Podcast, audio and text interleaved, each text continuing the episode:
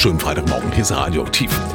Seit den Enthüllungen über ein Treffen von Politikern und Unternehmen, bei denen es unter anderem auch um massenhafte Abschiebung von Menschen mit Migrationshintergrund ging, da wird in Deutschland gegen Rechtsextremismus demonstriert. Und nicht nur in Großstädten, auch in kleineren Städten und Gemeinden gehen Menschen auf die Straße, um ein Zeichen für die Demokratie zu setzen.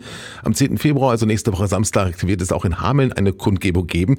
Das Bündnis Bund Stadt Braun hat dazu aufgerufen und viele haben ihre Teilnahme schon zugesichert. Zum Beispiel alle demokratischen Parteien, der Deutsche Gewerkschaftsbund, der Paritätische Wohlfahrtsverband und die Kirchengemeinde Herzen.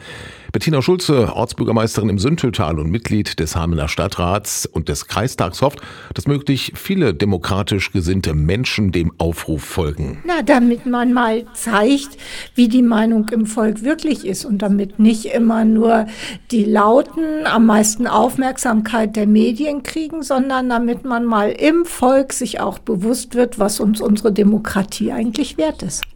Es geht darum, Menschen mit Migrationshintergrund zu zeigen, dass sie willkommen sind und auch darum, die AfD zu entlarven. Viele AfD-Wählern sei gar nicht klar, was diese Partei wolle. Naja, wenn man sich dieses Programm, sage ich mal so in Zusammenhang mit den Bauerndemos zum Beispiel anguckt, das Programm der AfD, dann steht da zum Beispiel drin, dass die alle Subventionen kürzen wollen.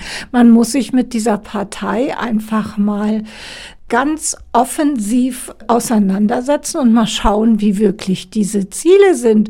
Wir können es uns doch gar nicht leisten, Menschen aus unserem Land wieder zurückzuweisen, die hier Asyl beantragt haben oder ähnliches. Einmal sind wir da in der Verpflichtung und ganz im Ernst, wir haben Fachkräftemangel.